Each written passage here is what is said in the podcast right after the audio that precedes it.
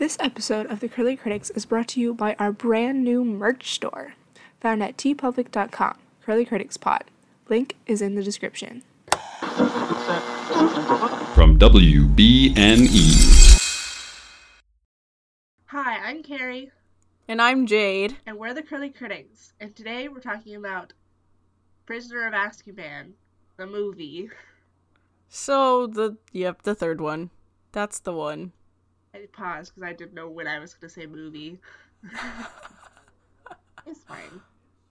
So, this is our 6th installment in the Harry Potter series. Oh my gosh. We're making some progress. I should make a theme song. Things are starting to get good now.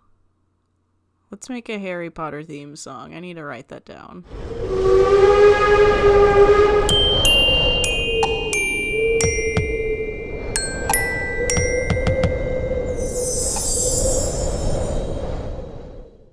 So, what are your general thoughts? Okay, listen. I have 99 thoughts. All of them are that Oliver Wood isn't in this movie. Every single one of them. I could go on and on and on about that. He's not in the movie? No! You watched it last night! We both watched it yesterday. I wasn't paying attention. Oh my gosh. I mean, I was paying attention, but I didn't notice that. Like, not in even like a background scene. Is what I mean. No. I wasn't trying, I wasn't like opening my eyes like, where's Oliver? Right. That's why I was looking for him, like even in the choir, the classes, like everywhere, and he just listen, there's a lot that happened, but if Quidditch is such an important thing in this whole series, you wouldn't think them winning the Quidditch Cup would be important enough to put into the movie? It's not important to the overarching story. But it's important to me. I'm sorry, do you want to write J.K. Rowling a letter? Yeah. Or Alfonso, what's his face? I don't know how to say it. We're gonna fight. You know what? We're gonna box, just like the rest of the fandom. Okay. You have to get in line, though. I needed that director to shoot the scene where Oliver was trying to drown himself. Okay? I was waiting for that line. And it just... I'm so disappointed.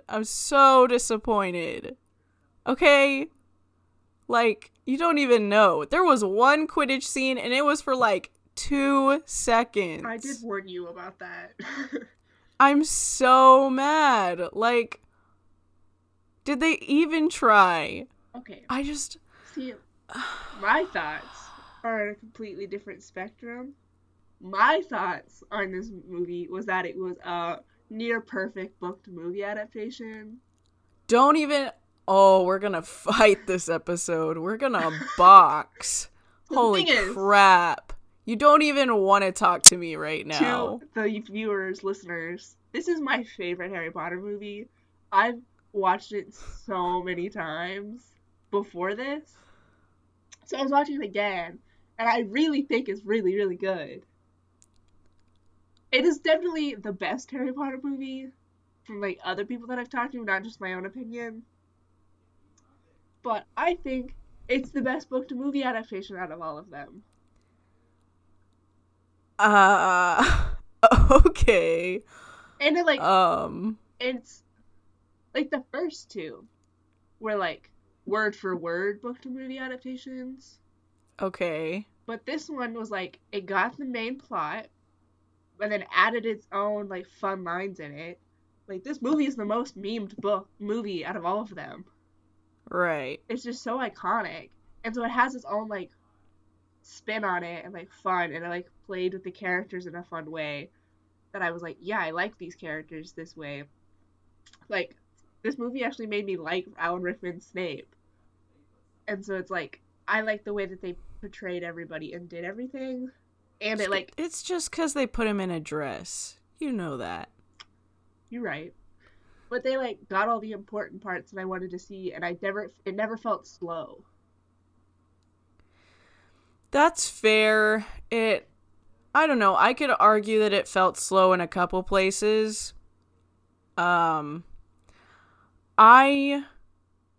didn't like the book to movie adaptation. Oh no. This is gonna suck, you guys. Get ready for this roller coaster.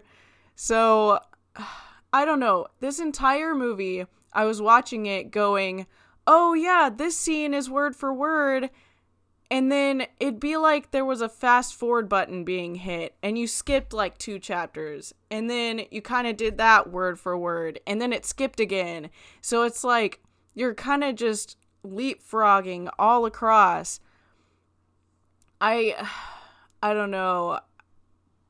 I just think there were some things that they left out or things that they put too much emphasis on that they shouldn't have. Like what? The other thing... Oh, like what did they put too much emphasis on? I don't know.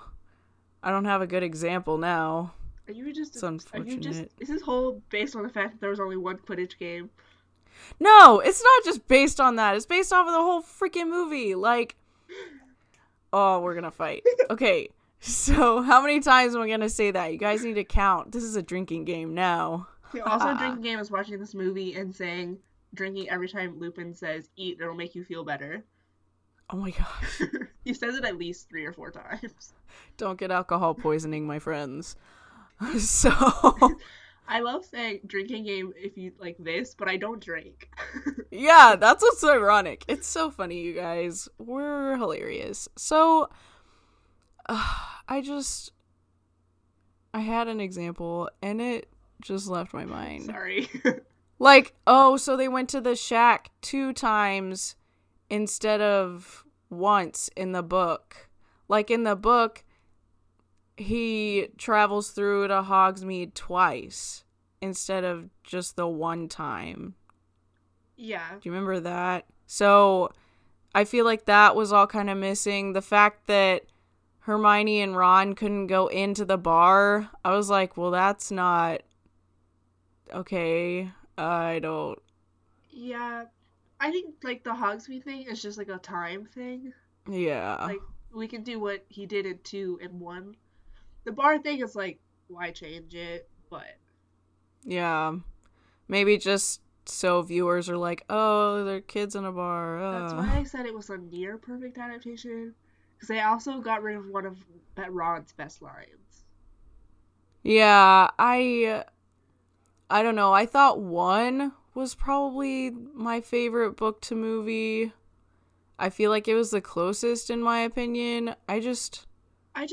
I don't think a good book-to-movie adaptation is how well can you copy the book to a movie form. I think it's how well can you keep the essence of the book in a movie format. Right. So I think this one was really close. And, like, the first one I thought was so slow because it just copied the book. It's almost 3 hours long. Like, it's just very long and, like, draining. While, like, this one is, like, these are the important parts of the book. Here's the themes and the vibes we want to give you, and we gave them to you.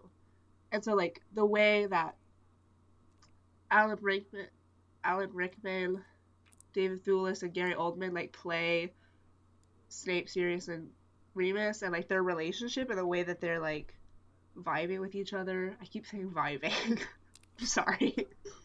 The way that they, like, play the parts together, and you can, like, tell that there's, like, a childhood rivalry there. And just the way, like, this was the first movie that the child actors started to actually be actors. Yeah. And so, like, the way that they're all playing in a way that you could see the way that Hermione and Ron fight with each other and the way that how, like, knowing who Sirius is, like, affects Harry so much. Yeah. And all of those, like, important, like, relational themes I thought were played out really well on the screen. And, like, some of the lines were different and some things were cut out, but the important stuff was there. Yeah, I didn't get so much of the relational themes. in the movie, I don't think. The only time I really got that was when Harry was crying.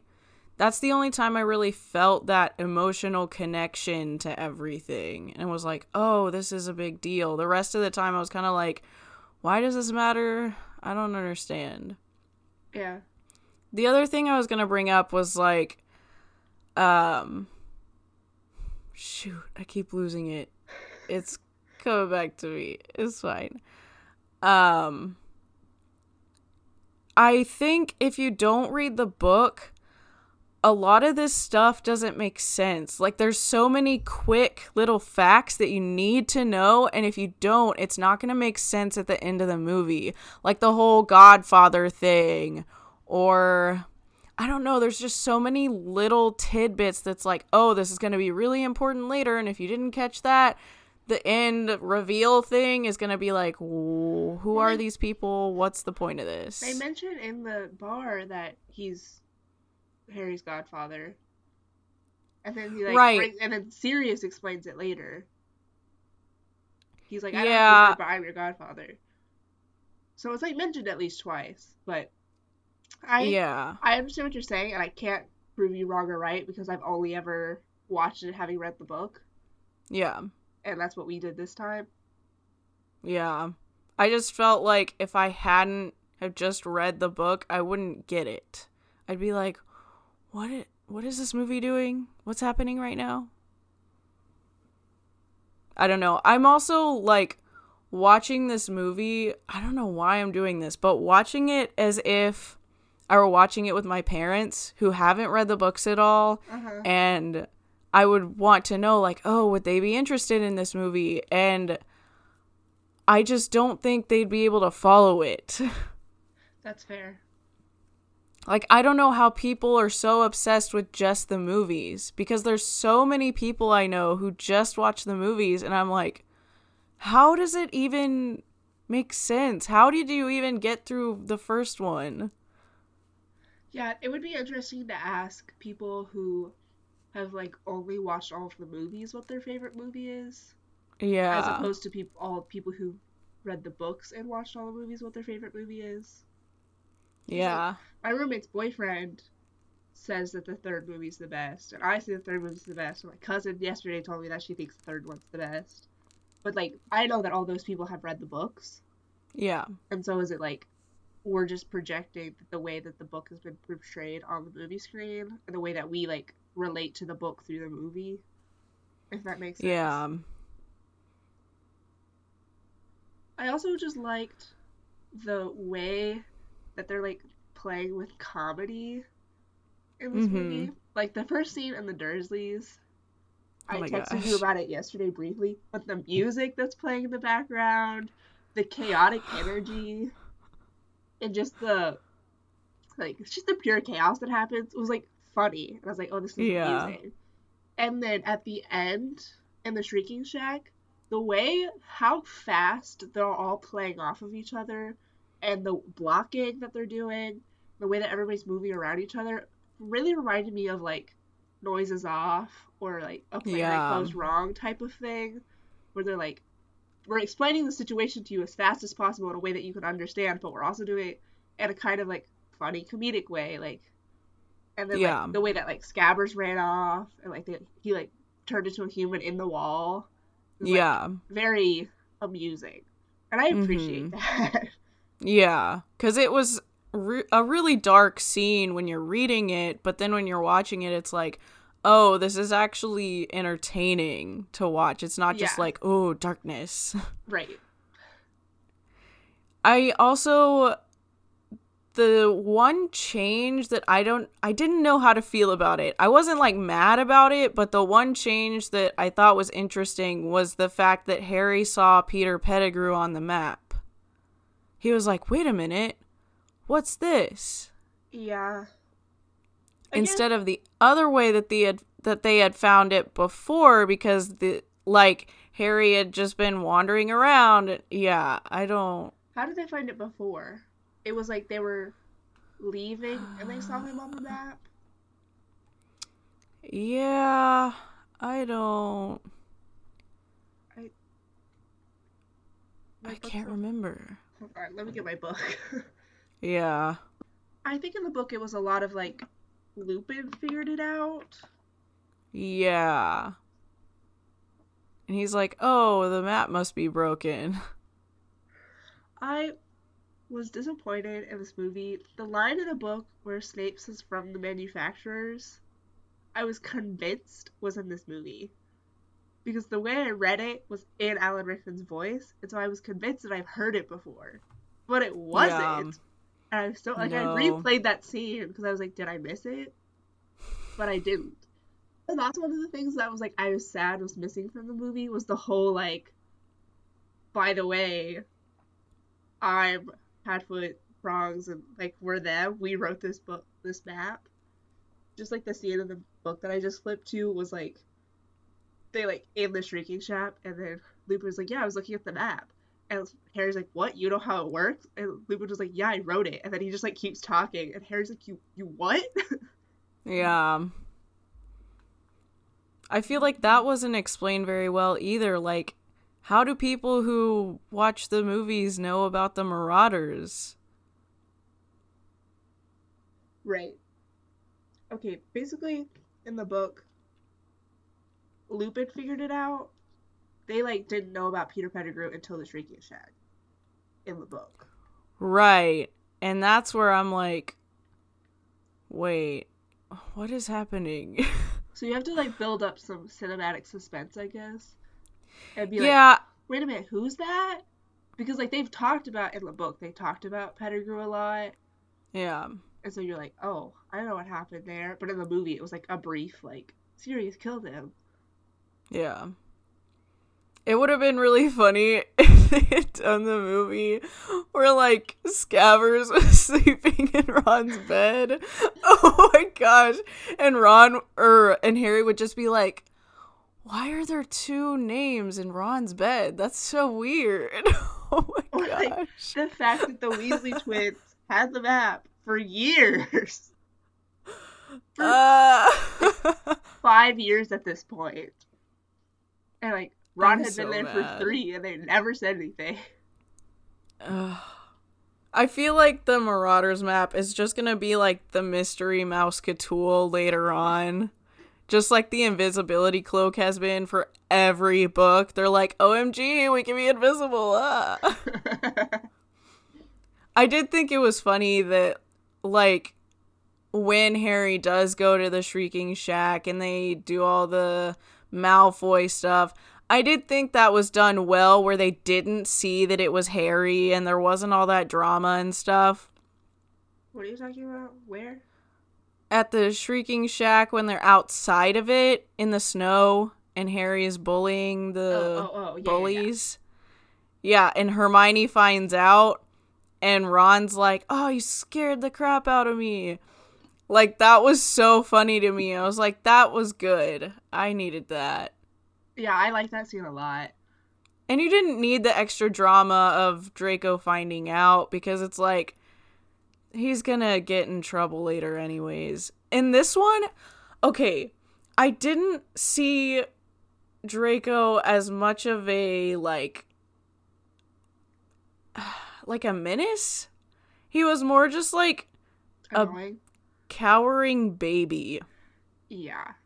We talked about this briefly over text about we texted each other for a long time yesterday about the Harry Potter guys, like, growing up and, like, being attractive, yeah, and, like, that kind of thing. And I told her that Draco is so popular as a character because of Tom Felton, and yeah. She was like, he's not that attractive, but also just the way Tom Felton plays Draco in the movies is very kind of, like, stuck to his own circumstances, especially later on, like, a slave to his situation, mm-hmm. And, like, so he's, like, a lot more of a, like, redeemable character. And then in this book, it was a lot more of just, like, haha, I'm making fun of you, but not, like, I'm the reason for all this suffering.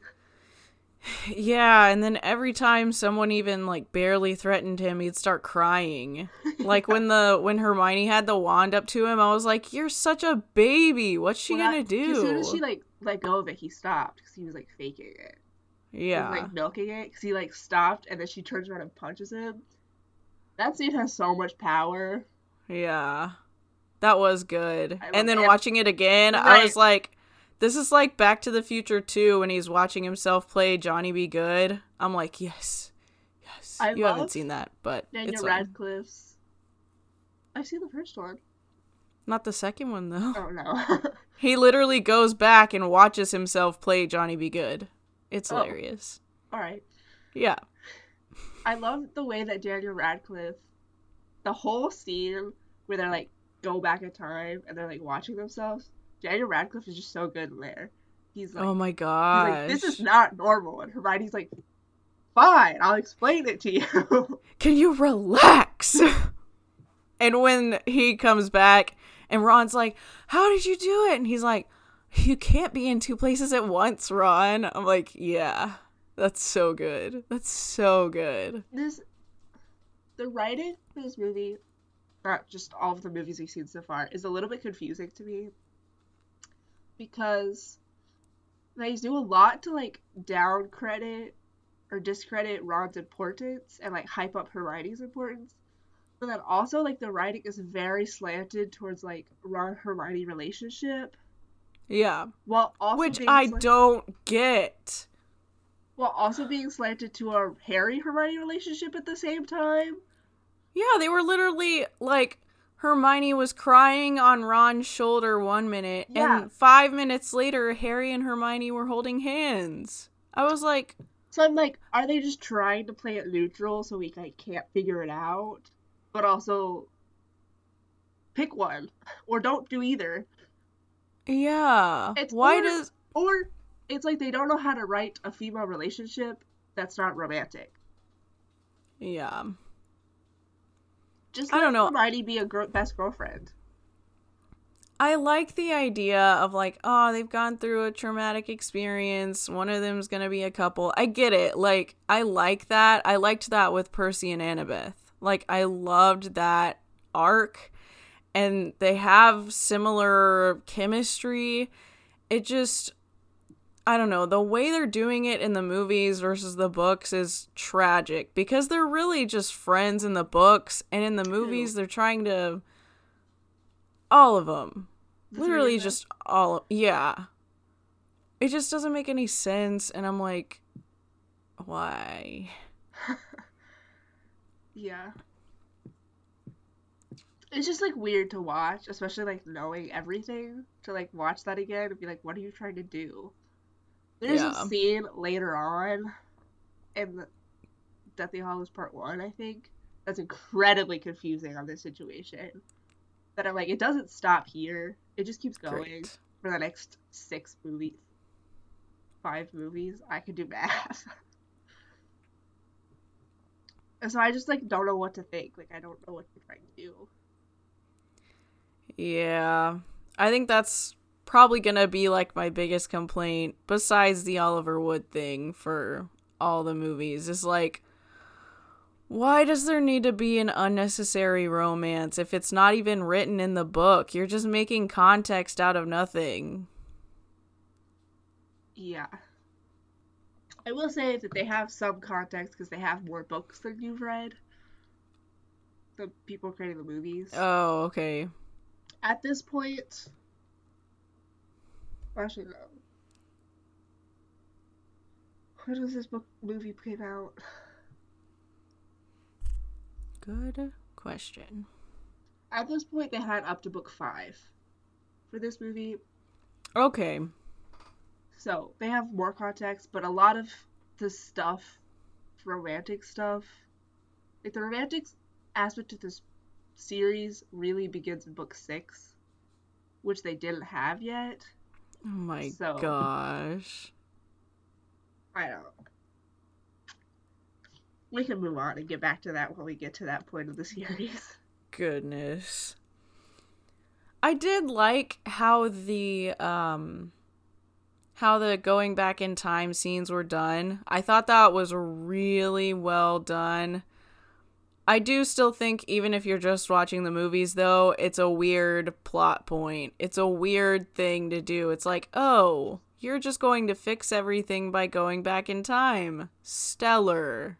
But I also think it's kind of creative, a creative way to fix it. Because it adds some suspense to it that's not just, oh, and everything miraculously worked out in the end. Like, it creates, It sets it up in a way that it's probable for two 13-year-old kids to save both an animal and an escaped convict. Yes. As opposed to, we just conveniently got him out of prison at the right time, or, like, Dumbledore just happened to say the right thing. Right. I mean, he did. But, like, to, like, people who matter. Yeah. I mean, he also did. When he was, like, milking all the pointing out stuff to Fudge and all that, I was like, oh, that's funny. It wasn't Fudge. It was someone else. But that was hilarious. I'm not Dumbledore's biggest fan. Actually, it's so interesting reading these books again, especially from this point onward, because I don't think I've read book 4 since I, like, read it the first time, and I don't think I've watched book 4 since I've, like read it the first time, which is in middle school. So it's going to be very interesting to see how this goes, because almost all of my information now is based off of, like, fan theories and fan fiction. Yeah. And so, like, it's already redeeming my liking of Ron, because fan fiction has been very mean to Ron. Oh! I love Ron. Like, oh my god. Like, reading the books again has already been like, alright, like, Ron's great. So it's interesting to see how I'm going to feel about Dumbledore when I finish all of this, and also how I'm going to feel about Snape when I'm done with all of this. Yeah. But I loved Dumbledore in this movie. Yeah, dude, he was killing it. He's, like, just mysterious and aloof enough, but in a comedic way. Yes. I love the way this movie played with comedy. It was so good when they're in Hagrid's hut. He's like, I just need your name. And Dumbledore's like, well, it's a very long name. That was so funny. It's a long name. Did he say it in the movie? No. I just knew he was going to go on and on and on. He has, like, 7 names. It's like, dude, Albus, Byron, Wulfric, Percival, Dumbledore. And maybe not in that order, and maybe not with all of those names. But it's, like, it's a long name. Yikes. But yeah, that, and then when they go outside, and he's like, oh, this is my favorite spot for this and this and this, and if you look over this way, and Hermione's just like, Yeah, I just love, like, this Dumbledore being, like, he was much more true to the early book Dumbledore, which was very, like, and now some words before the feast, and then he just, like, says random words kind of vibe. Yeah. He's very like, haha, I'm funny. I'm the old wizarding guy. Yeah. Or, like, Disney Merlin. Yeah. Those kind of attributes. And I liked that. I like Dumbledore like that. Yeah. I hope he stays like that. Yeah. I can't wait to get to a point where, and this is one of my favorite things about watching movies. I can't wait to get to the point where I can go on cable and Harry Potter is always playing on some channel, and just whichever one is on, it's in the middle of the movie. There's commercials every 5 minutes. I can't wait to just turn it on and go, ah, yes, I know exactly what's happening right now. Right. This is so nice. Because right now, it kind of feels like I'm doing this for homework. And I kind of am. Like, this is kind of like a job in a sense. So I can't wait to go back and just watch it just because. Yeah, that's, like, a thing about, I think, for Harry Potter for me, but for a lot of people, it's, one, the story's good, but I love the world that she created. Right. And the characters that she's made. And just, like, this place that, like, the fandom exists. And for so many people, this is, like, their happy place. Yeah. And, like, I could go back to this and it feels comfortable to me and it feels normal. And just, like, the way that, like, everybody has an opinion on it in some way. And it's, like, part of the culture. Mm-hmm. My friend the other day was talking about how she, every Christmas break, she tells herself she's going to watch the Marvel movies because she feels like she's missing out on the pop culture because she's never seen them all. But she never does. And so I was, like, telling her, like, which ones to watch and which ones to skip. Yeah. Which is, like, not related. We told her to pick a Avenger and just, like, watch all of their movies. And then if you weren't overwhelmed by them, to just, like, go on to the next one. Yeah. So I feel like this is for you, like, you're trying to catch up at this point. Yeah. But then when you finish, you'll be able to, like, look back and be like, oh, yeah, I, like, enjoyed that, or I like this thing. And, like, being able to just, like, read fan fiction or, like, read fan theories and, like, understand what's happening and be like, haha. Like, yeah, I can't even look stuff up on Twitter or Pinterest. Like, I was looking up something completely unrelated. I was looking up Smosh pictures on Pinterest and got some Harry Potter spoilers. And I was like, what? How did this happen? What is happening? Yeah, after we finished the recording, the Prisoner of Azkaban book podcast episode, I just sent her a bunch of memes that I had been saving. Yes. For, like, when she, like, finished book 3. And I was like, when this makes sense, I'll send you all of these memes. I was like, these are the kind of things that's, like, you may not love the books, but the, like, culture that it creates is great. Yeah, the memes are great. And being able to understand those, finally. I also have a bunch of TikTok saved that I'm waiting until we finish the next book to send her. Oh my gosh. It's just gonna keep going. I found a Marauder meme the other day that I really wanted to show you, but it doesn't make sense until book 6. So. Okay. So, my 2 favorite lines from this movie are, you're gonna suffer, but you'll be happy about it. And then the spiders, they want me to tap dance. Oh my gosh, go back to sleep, Ron. Oh my gosh. It was hilarious. Harry's just, like, awake, and, like, Ron wakes up all startled. And then Harry's just like, go back to sleep, Ron. And, like, I love this so much. He was like, just ask them to stop. And he's like, okay, ask them to stop. And I was like, that is friendship goals. I've had to do that before where I'm like, just tell them to do this. And they're like, okay. Sleep talking people, man. Neither of those are, like, in the books. Yeah. And I was like, I love this. I love the one where Hermione's like, is that what my hair looks like from behind? Because I think about that constantly. I'm like, what does my hair look like from the back? I told Jade before we started this movie that this is the best that they've ever looked. I love Hermione. Like, they all are, like, so cute. Like, 13, 14 years old. Like, they look great. Hermione's hair is the best that it'll ever be. Mm. They just go downhill from here, honestly. Daniel Radcliffe stops getting taller. Aw, short baby. This movie gives me happy feelings. I liked in this movie the way that Lupin just right off the bat was like, yeah, I knew your parents.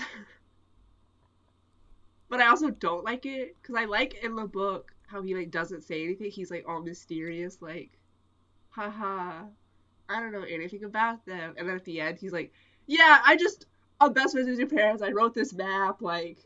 Yeah. They turned into animagus for me, like, we're on this high level of friendship, and Harry's like, I'm sorry, what? He just gets, like, shocked to death. Like, in the book, the Shrieking Shack scene is just, like, slapping Harry across the face for, like, 4 chapters. Yeah. Oh, Sirius Black's here to kill us. Oh, wait, he's not here to kill us. Oh, Lupin is Sirius's best friend. Oh, Lupin has been Dad's best friend. Ron's rat is actually Peter Pettigrew, like. Oh, Snape is here. Oh, shoot. I just knocked him out. Right. And I liked that aspect, but I also felt like it was good to see the Lupin-Harry relationship on the screen and, like, a... Yeah. Like, yeah, I know your parents. These are things about them. Because it's, like, all Harry would want is for somebody to tell him what his parents were like. Yeah. I thought that was sweet. I was like, oh, this isn't in the book, but it's kind of nice. He's finally getting something, like something to hold on to. Yeah. It's like when Hagrid gave Harry the picture book in the first book. I don't know if that's in the movie or not. He does have a frame. I don't remember if he has the whole book or not. Yeah. I thought it was weird, too, when he was casting his Patronus, and he's like, the memory I thought of was them talking to me. Yeah. And he's like, I don't even know if that's real. I was like, what does that even mean? That's weird. But it's nice, I guess. Yeah. They were really hyping up the, like, parent theme in the movie. Yeah. Which was fine, but also we don't ever really learn a lot about them in the movies. Yeah, that's kind of the thing. It's like they make this huge emphasis on it, and it's like, well, if you would do that in a better way, maybe it would make more sense. Yeah. So do you have any other thoughts? What do you think this has on Rotten Tomatoes?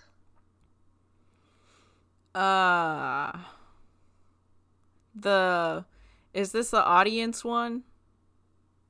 Or the critics one? I think we would do the critics one. I mean, I can guess both. I don't... Guess both. I don't remember what we did to the last movie. I think we did both. Okay. I think the critics is... a 83. Okay. And I think the audience is 89. Okay. They say that I think the audience is like 82 and the critics is like a 77. Fine. Oh gosh. Just looked at it. The critic score is a 90% and the audience score is an 86. I was closest to both. I think that's a lot higher for the critic score than I thought it would be. Yeah. I like this movie, but I didn't think it was critically acclaimed. I was going to compare them, but I don't want to look at the other scores because I'll be like, I can't remember this number, and then I'll just remember it, and for the next one, I'll be like, I know the score because I remembered it from the last time. Yeah. That is kind of shocking, like a 90. Holy moly. But also, the Descendants movies have a 90 on Rotten Tomatoes for the critic score, so take what you will with that. But those movies do bop. I haven't seen them yet, so... Well... I have Disney+. I need to watch them. Yes. What? Are the Harry Potters on Disney+? No, they're not Disney movies. Did I know that? I don't know. That I know of. They're a Warner Brothers movie. Oh. I don't know what I'm talking about. Who owned Warner Brothers at this point? Are they their own thing? I think they're still their own thing. Because I know it's on ABC all the time. ABC Family, which is technically a Disney-owned. Yeah. It's Warner Brothers are still Warner Brothers. Oh. According to Wikipedia. Good for them. Yeah. Anyway, what would you rank this movie? So, just movie, right? Yeah. What? We're only talking about the movie. Well, I know. I just sometimes it's like, oh, book to movie, so I get confused. Just the movie. The movie as a whole. Out of 10. I'm trying to take everything into account here, and I'm dying. Okay, Hedwig, help me. I have a stuffed owl. I'm not just talking to myself. It's fine. I'm telling the viewers. You know. The listeners. I did the same thing earlier. Out of here. Viewers, listeners, really close together. Oh, God. Okay. I mean, I'll give it a 7. Like, I wanted to give it a 6.5, but I'm like, you know what? I want to give it like a 6.8, but that would just be horrendous, and I don't want to do that. 6.8. Oh, God. It's not that bad. It's too many decimals for me. I can't handle that. Do you want a 6.8 or a 7, Jade? I'm using Excel, so I'm not doing the math. I just, like, I have strong feelings. There's only one Quidditch match. It's 2 hours and 20 minutes, and they didn't add the most important thing. It's not the most important thing to the plot. Oliver Wood is the most important thing to my plot. We're going to read the next book, and Jade's going to be like, I give it 0 stars because Oliver Wood's not in it. It's like those things that are Harry Potter movies ranked based on, like, this specific thing. But it's like the Harry Potter books ranked on the mentions of Oliver Wood. I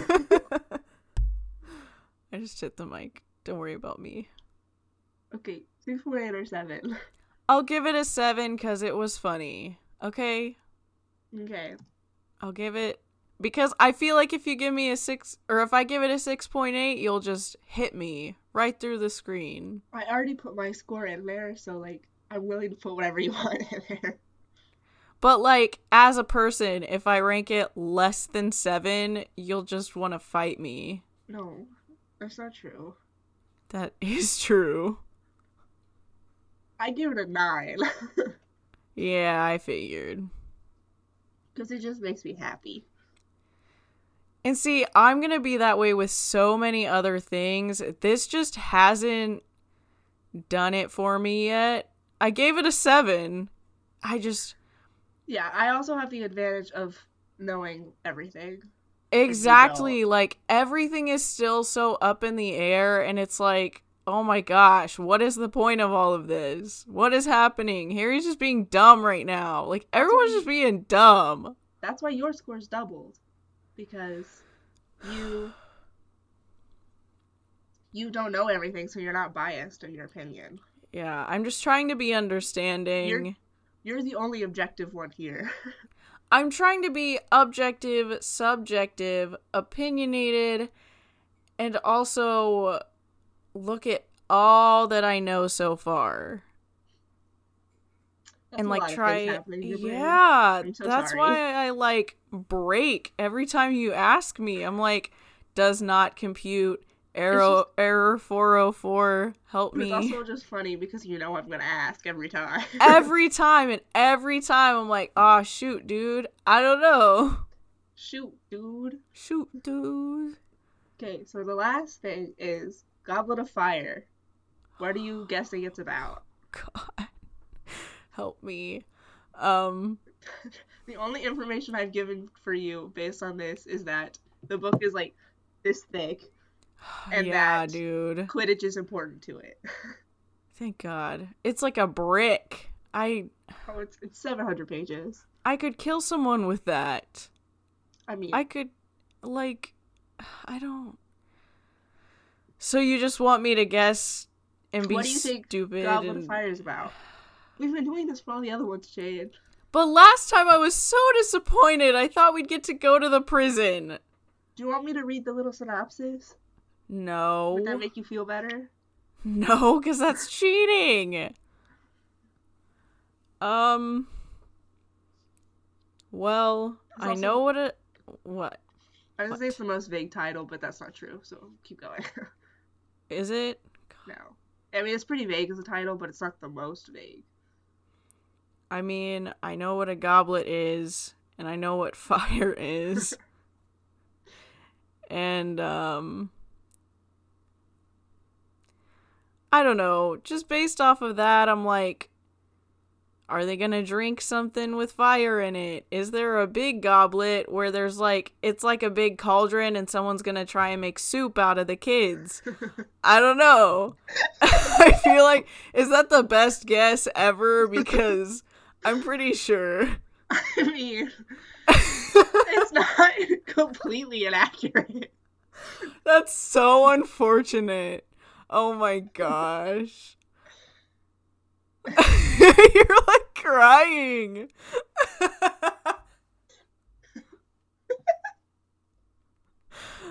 And I'm doing the breaking no. I messed up my contact. Everything's fine. No. Goblet of Fire is such a weird title, knowing the whole plot of the book. Right. And I was thinking about it. Order of the Phoenix is the most straightforward. I think. Or the Philosopher's Stone. That's pretty straightforward. Yeah. Half-Blood Prince makes no sense compared to the plot of the movie and the book. So, I think that's your best guess. Is it? I mean, I could think of more, but I feel like of all of the Disney cartoons I've seen, that's happened at least once. I mean, you're right. I mean, can you think of anything else?